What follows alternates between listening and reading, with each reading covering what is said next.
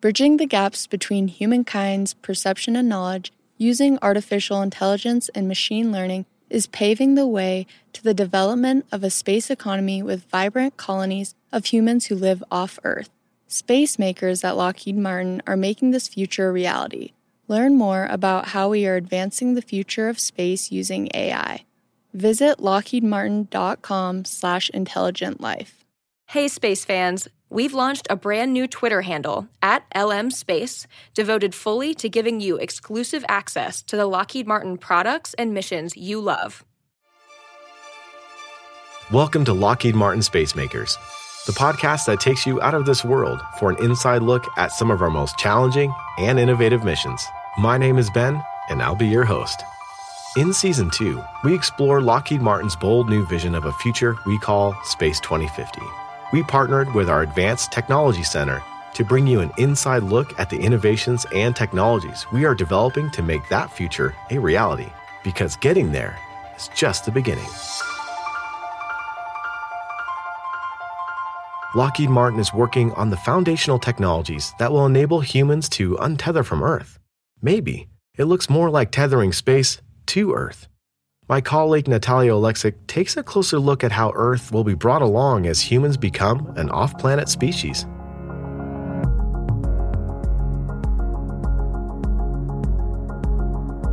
Welcome to Spacemakers. I'm talking to Ben about untethering from Earth. Ben, can you tell us your name and your title? Yeah, hi. I'm Ben Pearson for Lockheed Martin Space. I'm a strategic planner in commercial civil space, and my primary focus is the lunar infrastructure and all the fantastic things we can do on the moon and even looking beyond the moon. What can we do when we go past the moon to Mars and the asteroid belts and everything that's in deep space beyond? So, before all of that starts, it's all about getting there. What can you tell us about some of those challenges that you work with getting us up there? So, one of the first things that we really need to do and really need to be able to establish to be able to start working in space is we need to establish our ability to generate value from space. Of course, there's immense value in the human need for exploration and to push our boundaries and to be able to find out what is out there and really explore the human spirit. But fact of the matter is, as well, the vast resources of space will really pull humanity forward in the future in a very, very real, tangible sense. And what we're talking about in the nearer future is beginning to be able to unlock those capabilities and those futures. So, when we ask what we need to get up there, one of the reasons, one of the really big things we need is a good reason to be up there. And the reasons that we start going there is to explore lunar regolith, for example, to be able to find ice in that lunar soil, to be able to find other resources in that lunar soil. We want to be able to explore orbital environments so we're able to take advantage of uh, microgravity and be able to start manufacturing really, really high fidelity systems that you simply could not be able to build in an Earth gravity environment. And then we want to be pushing past there. We want to be pushing towards Mars. We want to be pushing towards the asteroid belt. And we want to be justifying our expansion into the solar system and making sure that we're bringing those assets all the way back down to Earth to help the people who are here and to help bring those people who are here on Earth uh, into the broader solar system with us. Is there anything that will provide an economic tipping point to really spur further exploration so that we go after those assets up there? The first and probably most vital resource that's going to be available to us in the near future is the billions and billions of tons of water locked in ice on the lunar surface. And what we can do with the ice on this lunar surface is we can crack it and we can turn it into propellant for other systems in cislunar space, in lunar space, and beyond lunar space. Uh, so we can turn this ice into uh, fuel for our rockets, our satellites. Uh, we can also turn it into oxygen just for humans to be able to use when they're living on the surface of the moon or in space stations around the moon. And of course, uh, water is fundamental to any kind of life that we want as well moving forward that is going to be joining us. So if we want crops, we need water. If we want pets, we want water. If we want our friends and family out there, we, we need water. So what we start talking about as maybe one of our fundamental stepping stones for what are we talking about in the uh, space economy, we start talking about really water-based and hydrogen-based economies as, as our real level set starting point what we have beyond that as well, though, we also have lots and lots of other vital resources in locked in the moon, locked in asteroids that we're able to exploit as well. So the moon has really excellent reserves of uh, specific metals. It has fairly good portions of rare earth metals as well, which are currently considered highly strategic and terrestrially are locked in places where they're sometimes less accessible to the United States and its allies. So, being able to take advantage of rare earth metals, for example, in the solar system, could potentially be another avenue of exploration. And of course, if we put on our future hats, we can start thinking really hard about helium 3 as well, for example, and being able to leverage that for nuclear fusion in space and bringing it back to the terrestrial sphere to take advantage of for massive jump leaps and jumps in power generation capability all of those things from metals to obviously the building block of life, water. Does it stay up there? We find it, we process it up there, or do we bring it back to Earth, process it in facilities on Earth? Is there a scenario where we don't even have to bring it back? We can do it all up there? I think that's a really excellent question. And it's going to have an answer which is always wildly unsatisfying, but is nevertheless still the answer, which is it depends resources, let's talk about asteroid resources and lunar resources, for example, just to start with. From a sheer mass perspective, it makes a lot more sense if we can start grabbing regolith or grabbing chunks of asteroid and pulling out the really useful pieces of those bodies and be able to pull that back to wherever it is we want to pull it back to just because the amount of useful stuff in those in those bodies is it's going to be less than it would be in its raw form, of course. So if you have uh, exciting tugs, uh, which are probably likely to be autonomous in the future, trying to pull material around in the solar system, then it's it's better to be able to do that with better refined products. So, so the more refinement, the the better in, in that particular instance. But what you do with it once you've had any degree of refinement, and uh, which whichever point it is that you're doing that refinement, you are probably mostly talking about leveraging those resources in the in, in orbit in, in space. That said there are certainly there's certainly areas where there will be exceptions to that rule. Some of these rare earth metals perhaps could make their way back to a terrestrial sphere though they will have plenty of applicability in space as well we're able to talk about helium 3, which I mentioned earlier, which again is a bit of a future hat element, but is still worth talking about seriously. That would certainly have viability for bringing back to Earth because it doesn't really exist on Earth. We're talking about kind of an isotope of an element which is really, really hard to find on Earth. So if we lean into nuclear fusion, we will be able to bring this back to Earth. Does that, I'm going to interrupt just because this Please. is fascinating helium 3 comes back to Earth, does that add a whole new element of powering the Earth? It absolutely does. And that's something that's really, really vital and really, really exciting about space, which is that so many pieces of space are immediately applicable back down on Earth. For helium 3 specifically, helium 3 is, gosh, it's probably about a th- considered a third generation nuclear fusion fuel at, at, this juncture. That's not usually what we're exploring at the moment with our current iterations of fusion generators. And I say current, they're still a little far out there. But as, as we work to develop them, for the most part, we're talking in terms of uh, deuterium and tritium, which are hydrogen isotopes. And helium 3 leading into helium 3 removes a lot of the radioactivity from that equation. So it's immediately valuable to, to be able to bring back to Earth. So disruptive to the economy on Earth, but also hugely an asset to the economy on Earth when it gets back down here. Hugely so. And you could say very much the same thing for the, the materials and the finished products that you're able to create on orbit or in microgravity.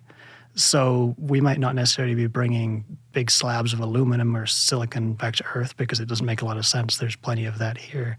But what we can start doing is we can start setting up production facilities on the moon or in microgravity around Earth, and we could start leveraging the resources that we find in space to start creating finished, really, really high quality finished products, which are not replicable at all on Earth. You could go as far as to say that the microgravity environment is ideal for creating organs, even human organs. Human organs, because the way they create human organs at the moment is effectively by dripping stem cells onto kind of a framework almost. It's my layman's understanding of it, at least. You have those stem cells dripping unevenly or in directions that you don't necessarily want them to, and it adds some complication to the situation.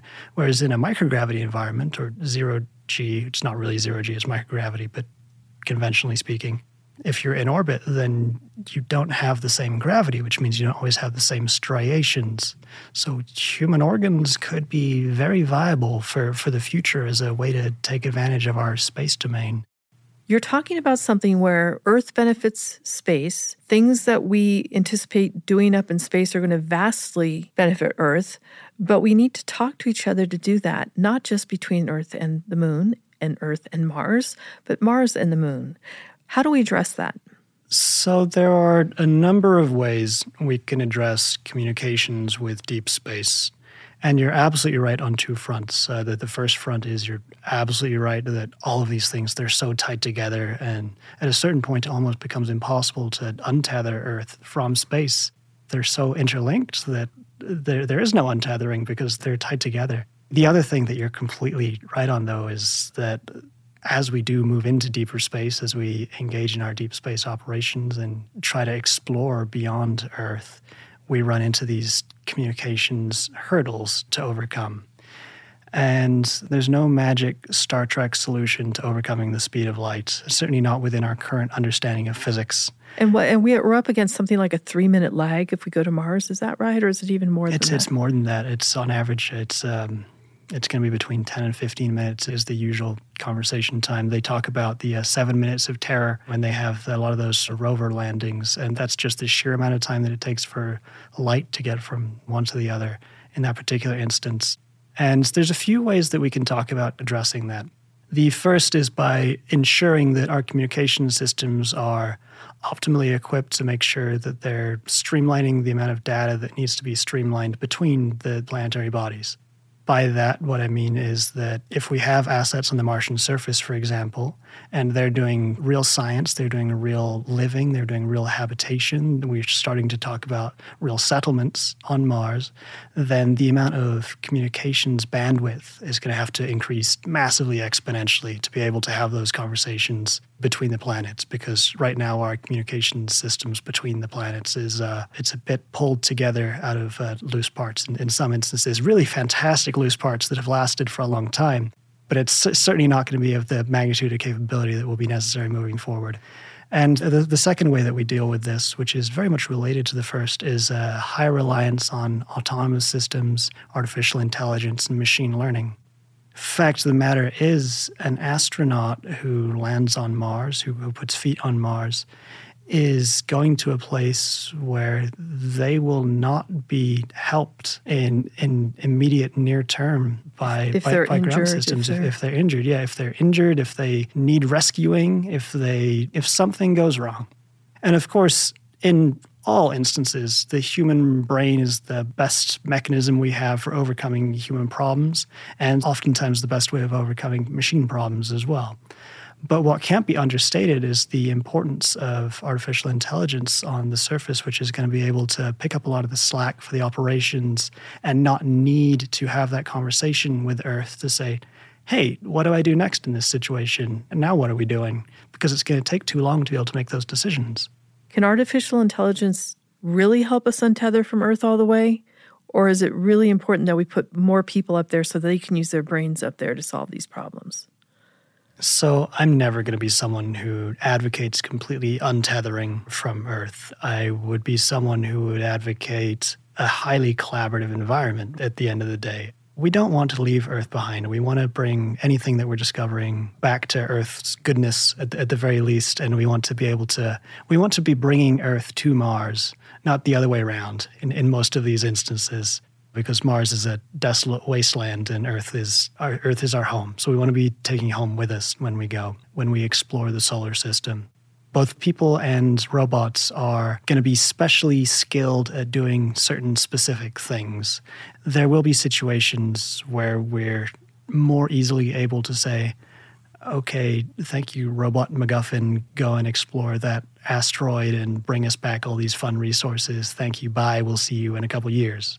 And that's a really ideal application of these robotic systems. And Lockheed Martin has been sending robotic probes out into the solar system and exploring asteroids that we might want to be exploring uh, more robustly for decades now, where the, nobody does it better but there's other instances where robotics are not going to be the solution that you want to pursue. And fact of the matter is, you need people for everything that is human and everything that makes us human when we're taking our society beyond Earth.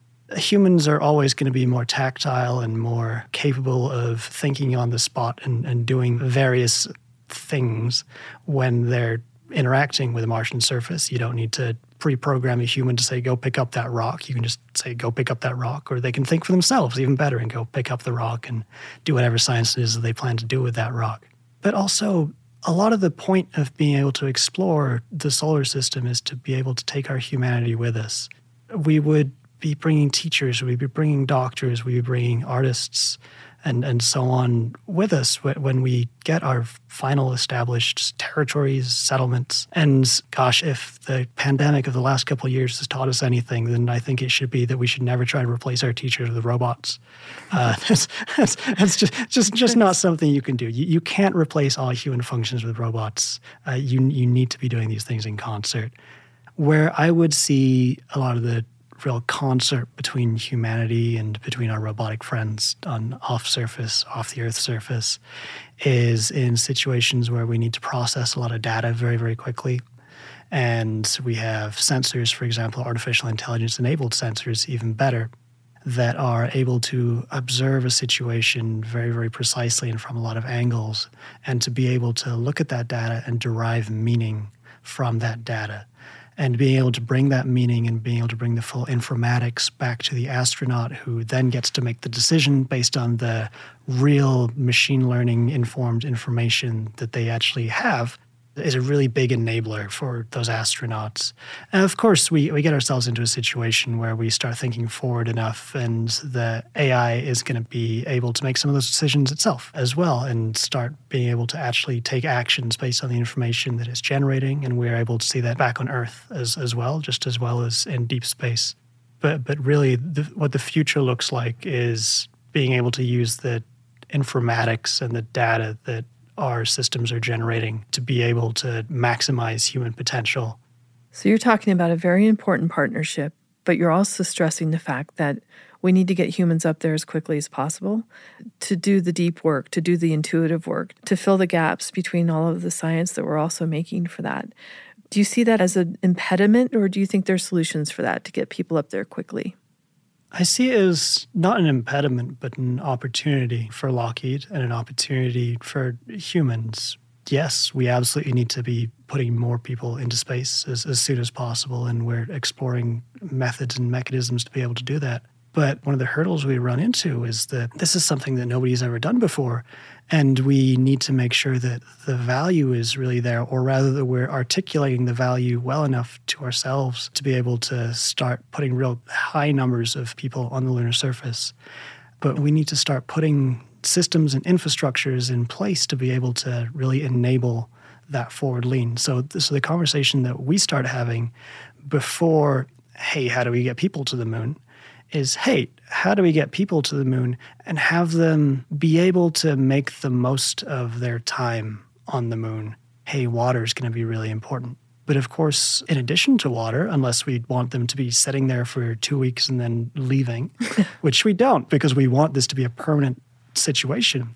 What we really want is we need to add power, we need to add communications, we need to add mobility we need to start adding all of the critical elements that we have as a human species down on Earth, these infrastructural elements, they need to start existing on the moon and on any other body that we decide to explore as well moving forward. And how do we lean into a future where they're able to stay there and where they're able to keep wringing maximal value out of their stays there. And one of the barriers to that, of course, is the extremely hostile atmosphere they'll face with radiation. There are. Radiation is a very genuine, very real problem in the space environment. I'm familiar with two conflicting but no less worrying perspectives on, on radiation. The first is that if we try to send folks to Mars and just kick them out there, they'll come back riddled with cancer and turn into jelly, which is not uh, an appealing visual, obviously. The other opinion is hey, radiation might be the least of our worries on, on that adventure as well, which isn't necessarily a soothing thought considering that the first point is not incorrect. There's still some small hurdles that we need to be able to overcome to really be able to actually make that traverse out to Mars. But whether on a Mars transfer or operating in deep space or on the moon itself, you're, you're not wrong. There's absolutely this radiation environment to overcome. And there are a few ways we've begun to explore being able to manage this. The first, there's a really exciting vest, and we're, we're testing on Orion in the very near future. And the intent behind this vest is to very much mitigate the impacts of uh, this radiation or the Astrorad, the Astrorad vest. Yes, the Astrorad vest. Thank you. To stop the uh, to stop radiation from getting to the astronauts in the first place. There are other solutions similar to the Astrorad vest, but uh, greater in scale, which could perhaps involve uh, magnetic shielding, for example, so you set up power systems which are able to actually deflect or deter the radiation from even being able to get near the humans in the first place. You could also leverage some of these resources again that we were talking about. One of the one of the very best radiation shields is water. So you can work yourself in architecture where your astronauts are almost living in an ice bubble on the lunar surface. Perhaps. Sounds cold. It, it does sound cold, but frankly, if frozen ice is the worst of our problems again, then that's that's that's not such a bad one. Uh, the lunar surface temperature dips below a couple hundred degrees, uh, negative a couple hundred degrees at any given time.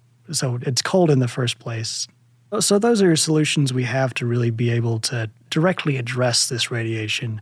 But there's a whole other direction that we as humanity are, are exploring and may find ourselves being able to best leverage in the future. And that's actual biological solutions as well. Being able to put ourselves in a situation where we're editing astronauts' genetics, for example, to be able to be immune or at least more resilient to some of these radiation issues there's a really interesting fact about some of the Apollo missions, and, and that is that by preference, they actually wanted to launch during solar maximum. Solar maximum is basically when the sun is most active and when it's spewing out the most particles. And the reason for that is that those particles that it's spewing out actually protect us from particles coming from the rest of the universe the entire universe is trying to kill us at all times. and so, so, so of course, we want to go up further into the universe. So, of course, we want to go further into the universe. Want to tell it what's what. That's, that's what I say. But you, you find yourself in a situation where you're picking between two evils. There is, mm-hmm. is really what you're encountering. So, so radiation is absolutely just this tremendous thing to overcome, and it's not just an issue to be able to overcome for humans. It's an issue that we need to overcome for our electronics as well. We were talking about artificial intelligence, advanced sensors, autonomy, and all of those systems, of course, are heavily, heavily, heavily reliant on microchips, systems, computers that are getting smaller and smaller, and therefore more and more just by default susceptible to, to these issues. They're sensitive to the environment around them. Is that what you're saying? That's exactly right. And, and the yes. radiation that, that is trying to mess with them, for, mm-hmm. for lack of lack of better words. Now, of course, as we develop our capabilities, we're also coming up with solutions that are able to address that in turn. So we have computers which are dissimilar computers, which take voting systems, for example. So you've got three flight computers on a system and they vote against each other almost for when they need to make a decision for when they need to do something. So what that means is that if a chunk of radiation flips a bit in a chip, and makes that chip do something that that chip's not supposed to be doing or makes that chip see some information that it's not supposed to be seeing, then hopefully it is outvoted by the other two computers when they're needing to make this decision and it can reboot and then adjust for that. You have to have an odd number every time you do this, right? Of computers. In other words, you can't have a tie. It's, uh, a tie would certainly be highly problematic. Yeah. There's a school of thought that says let's put as many of these computers, these many computer chips up as physically possible to make sure that hey, you're going to lose X number of these chips, but you'll have Y number to be able to compensate uh, redundancy. For, for the redundancy. That's exactly right. Three is the minimum in this kind of situation. But then that means that you need all your systems in triplicate. So being able to circumvent triplicate systems would be that would be ideal. But it's going to become a triplicate system that you need to be able to deal with for so many things, so many future assets, so many future robotics. It's you're talking about a serious infrastructure we need up there. I'm talking about a serious infrastructure we need on Earth as, as, as well as out there. Ground systems. Uh, uh, ground systems and chip manufacturing facilities is uh, an eternal issue that we're encountering at the moment on Earth. And being able to take advantage of space in the face of a chip shortage, which is the environment that we're currently in down on Earth, is yeah. problematic enough. If you can start bringing some of those capabilities out into space and being able to start making those chips in space, then that would be really fantastic as a way to start being able to improve our robustness and our resilience moving forward. So, the further we push it in our efforts to get an economy established in space, human colonies, do you anticipate we'll be finding discoveries hand over fist that we can transport to Earth and, and help Earth? Yes, absolutely. Gosh, yes. I, I, again, I hate to sound like a broken record, but this this untethering, it's uh, no it's, untethering. It's, it's, it's, it's an imaginary untethering. Radiation is, gosh, just one of so very many possibilities that that we could be bringing back as a solution. We also find ourselves in a situation where, in order to stand up a sustainable habitat on the lunar surface or in deep space, you of course need to explore some technologies which are directly applicable back down here on Earth. To pull some really simple examples, uh, water purification. That's something that you need to be able to cycle. Uh, you're not just using, you're not just reusing the water that already exists in the habitat and and pulling it in from regolith, for example. Uh, you're also distributing it for your plants, for example. But of, of course, water purification is an immediate, vast need that we need down on Earth, especially in climate strained environments and impoverished communities. Uh, we, of course, need to be considering our food security when we're in deep space and its applicability, its direct applicability back down to Earth. Of course, when you're in deep space, you don't want to be hauling every single calorie worth of astronaut food out to Mars every time they, they need a snack or a meal. What you really want to do with the position that you want to get yourself into is a situation where they're able to grow their own food, where they're able to get their own calories. And Martian soil may well be viable for this. And we may well be able to leverage similar systems in orbit and indeed on the lunar surface. So, those lessons that we'll need to learn to be able to support astronauts in a deep space environment, those are lessons that we can bring directly right back down to Earth. So, what we're looking at is an enormous opportunity as we move further into the new space age. And one of the things I've learned from you during our conversation today is no, you don't untether from Earth. You instead, we expand our humanity to reach into space. Does that vision include all the mundanities of humankind, grocery stores and restaurants, Tell us a little bit about what pops up in your head when you're thinking about the lunar landscape of the future 50 years from now. Yeah, it absolutely includes every single one of those mundanities, and in addition to the excite manatees that, that, that, that, comes that comes that comes with humanity. We're not sitting here visualizing a future where we have a couple rogue astronauts hanging out in a tiny hab conducting meaningful but less meaningful, perhaps, science experiments than a full human society really entails. What we're envisioning is settlements and habitations of vibrant human experience in these types of domains. We've talked a little bit about some of the really fantastic resources and assets that you get just by being in these space domains. But fact of the matter is, wherever those resources are, culture pops up to make sure that they're really brought to fruition. A lot of towns were stood up in the United States on the way over to California and the gold rush. And of course, you needed these towns to be able to act as way stations, as uh, points for the folks who were, of course, traveling on. And we can say the same of the moon. There will be folks who want to travel to Mars, and they will be passing through the moon. And you can say that there are folks who will be going to the moon to leverage its resources. So, in, in both ways, lunar stations could be a bit of a, a way station towards some of the goals that folks are really trying to engage with moving forward. But just by default, at those way stations, you start seeing industries really cropping up. You start seeing all this humanity being able to emerge. Uh, you start having miners who bring their families, hopefully, and those families need they need shops, they need education, they need hospitals, they need doctors, and of course, those miners and the companies those miners are working for uh, will also find themselves in a situation where they need contractors, they need other organizations, other industry partners to be able to really maximize their stays as well. There's not going to be any one company that just does everything in the lunar sphere. This is no longer just a topic that we're talking about for the future. We've already got demonstration systems. We've already got the, the research that has demonstrated that this is possible. We've found ourselves in a situation the, the last decade, the last couple decades, on an escalating basis. We find ourselves in a situation where electronics are becoming capable enough, small enough, uh, low power enough to really be able to maximize our opportunities moving forward. We're finding ourselves in a situation where the value that we can drive from the space environment is exponentially more than it ever could have been possibly in, in human history before that. So the level at which we're able to think is all based in not simple technologies, because nothing about space is, as I'm sure you've gleaned here, is, is ever really simple. Everything out there is trying to kill us at all times. But we can see robust technical pathways towards addressing the needs that we have we have a really robust vision of the future from a, from a policy perspective from NASA and from presidential directives in some of the areas that we're talking about moving in here. And what that means is that the resources are being focused into where they need to be focused. And we can see that there is a future in, in this area. I've been speaking with Ben about untethering from Earth for season two of Space Makers. Ben, it has been terrific having you here. You've raised a lot of great things to think about, and hope to have you back someday to talk about whether or not we do get the first pet on the moon.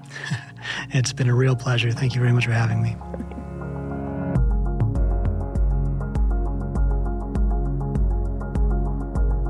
Bringing Earth along as humans become an off planet species has some exciting prospects leveraging the resources and space to unlock new technologies and innovations that have never been realized, will in turn help us on Earth. As we move to become an off planet species, we'll have to solve a host of new challenges, from designing lunar rovers to communicating from the dark side of the moon.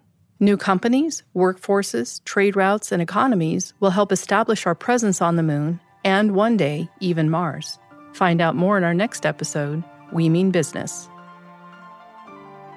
You've been listening to Ben Pearson at Lockheed Martin, and Ben is a space maker. Whether you're a software engineer, systems engineer, finance, or HR professional, we need space makers like you to make the seemingly impossible missions a reality. Please visit this episode's show notes to learn more about what you just heard in this episode or the careers available at Lockheed Martin. If you enjoyed this show, please like and subscribe so others can find us and follow along for more out of this world stories. To learn more about our missions, products, and people, follow our new Twitter handle at lmspace and visit lockheedmartin.com backslash space. Join us on the next episode as we introduce you to more space makers.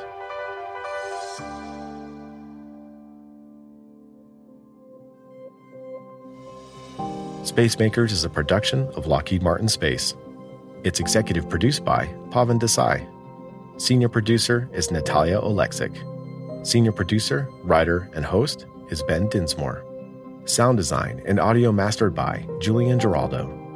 Graphic design by Tim Rush. Marketing and recruiting by Joe Portnoy, Shannon Myers, Mallory Richardson, and Stephanie Dixon. A huge thanks to all the communication professionals at Lockheed Martin who help make these stories possible. Thanks for joining us, and see you next time.